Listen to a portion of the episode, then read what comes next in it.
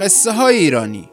قصه های ایرانی پادکستی است که توسط کتابخانه مهر تهیه و تولید می شود این قصه از کتاب افسانه های ایرانی بازنوشته محمد قاسمزاده انتخاب شده است.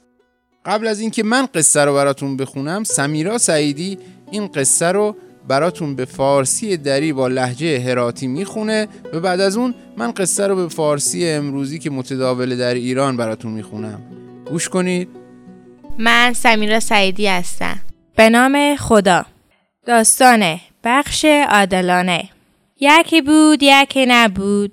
به غیر از خدا هیچ کس نبود. در زمانهای قدیم یک شعر یک روبای و یک گرگ خودم رفیق بودم. و یک روز خواستم خودم برم شکار و هرچی به دست بیاماد به سرخ و بخش کنن و همی کار هم بکردم و امروز یک گوی یک گسفند و یک خروسی به گیرینا بیاماد. و از سه تابو کشتم و به جلو خوبک داشتم. به خاطر ازی که افته بود و خل گرم بود برفتم به زیر درخت بشیشتم تا ماندگی خو کم کنم. و اونایی که شکار کرده بودم به جلو رو خوبک داشتم تا به سر خو بخش کنن. شیر رو خوبه کرد به رو و گفت زود باش این شکارها را بخش کن که من جون ندارم از گشنگی آلک میمرم روبا که اوک زیر کا بود و می‌فهمید که به گر رو گپ شیر ایچی نگه گفت جناب می یک چند وقت میشه که اوش می بدگی جایه. والک هم نمی‌فهمم که بخش برابر چی است. خود شما که شو هستیم اونا رو بخش برابر کنیم. روبا ایر بگفت و از کار بجست. شیر رو خوبه کرد به گرگ و بگفت خدا رو شکر تو که اوش رو بدگی جانیه. پس بگیر اینا رو بخش کن. گر که از صبح به دورت شکار خزمه کرد.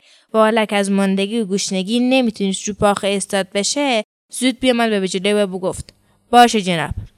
ایگو که خیلی کلونه از شما. ای گسفنگ خورده از مه. و ای خروس هم از روبا که دلی واسه مرغ و خروس بال بال می‌زنه. شیر که تا گپای گرگ را بشنید. از بیعصبی اثر جاخ و و گردن گرگ را بگیری فکلی و از جونی بکن. و بنداخ به زود طرف و برف سر جاخ و بس بشیش خونم که جلو چیشایی بگیریفته بود رو خوبه کرد به روبا و بگفت دگه گپ مفت خو بگذار به زود طرف و حالک هم. وقتی این شکارها برابر بخش کن که از گوشنگی میمرم روبا که دیدک بخش برابر ایشته بلایی به سر گرگ بیاورد زود به خود خو آمد و بگفت جناب آلگی کار می‌کنم. بخش برابر ای است که لش گو را به چاش خوب بخوریم. خاطر خیلی از این طرف به زود طرف میره به زود تعمیره گوسفندم به شو خوب بخوره. و خروس هم به صبح و نوشجان کنه. شیر که اگه پای روبا خوشی آمده بود بخندید و بگفت ای چیشم سفید و چیش سرخ. تو که بگفتی اوش تو بدگی جایه و نمی‌فهمی بخش برابر چی است. حالا گیشته بفهمیدی. روبا بگفت شما که کله گرگ را بکندیم یک دفعه گوشم بیامد به سر جای و, و همه چیز را بفهمیدم.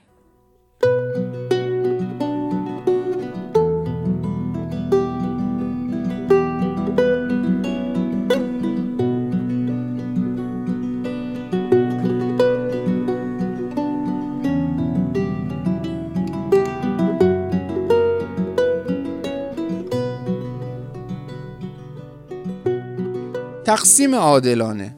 یکی بود یکی نبود. غیر از خدا هیچ کس نبود.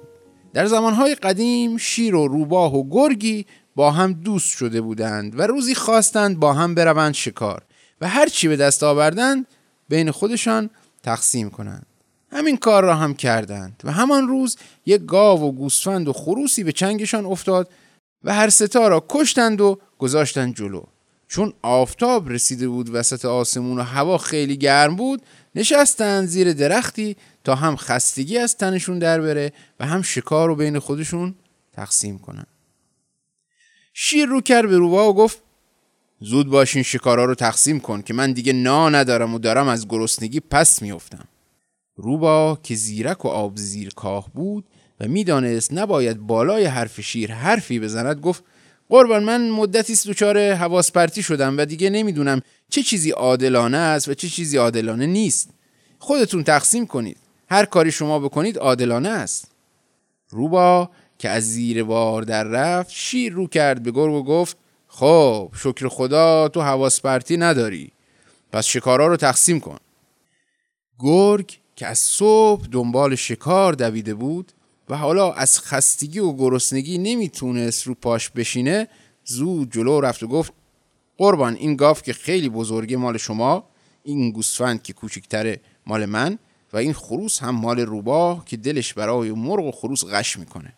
شیر تا این حرفو شنید از کوره در رفت و از جا پرید و پنجش گردن گرگو گرفت و سرش از تنش جدا کرد و پرتش کرد به گوشه ای همین که نشست و همین طور که خون جلوی چشماشو گرفته بود رو کرد به روباه و گفت دیگه حرف مف نزن و این شکارها رو عادلانه تقسیم کن که از گرسنگی مردم. روباه که دیده بود تقسیم عادلانه چه بلایی سر گرگ ورده زود به خودش اومد و گفت قربان الان این کارو می‌کنم. تقسیم عادلانه اینه که لاشه گاو و نهار بخورید چون زیاد میرین این طرف و اون طرف و زود هضم میشه. گوسفندم برای شامتون نگه دارید و خروسم صبحونه میل کنید. شیر که از حرف روباه خوشش اومده بود خنده ای کرد و گفت ای حق باز جلنبر تو که می‌گفتی حواس پرتی گرفتی و نمی‌دونی تقسیم عادلانه چیه. حالا چطور یاد گرفتی؟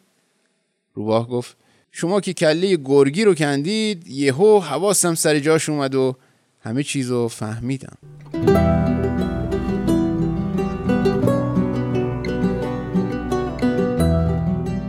این افسانه در اصل صورت دیگری دارد از حکایت رفتن گرگ و روباه و شیر به شکار که مولانا در دفتر اول مصنوی روایت می کند.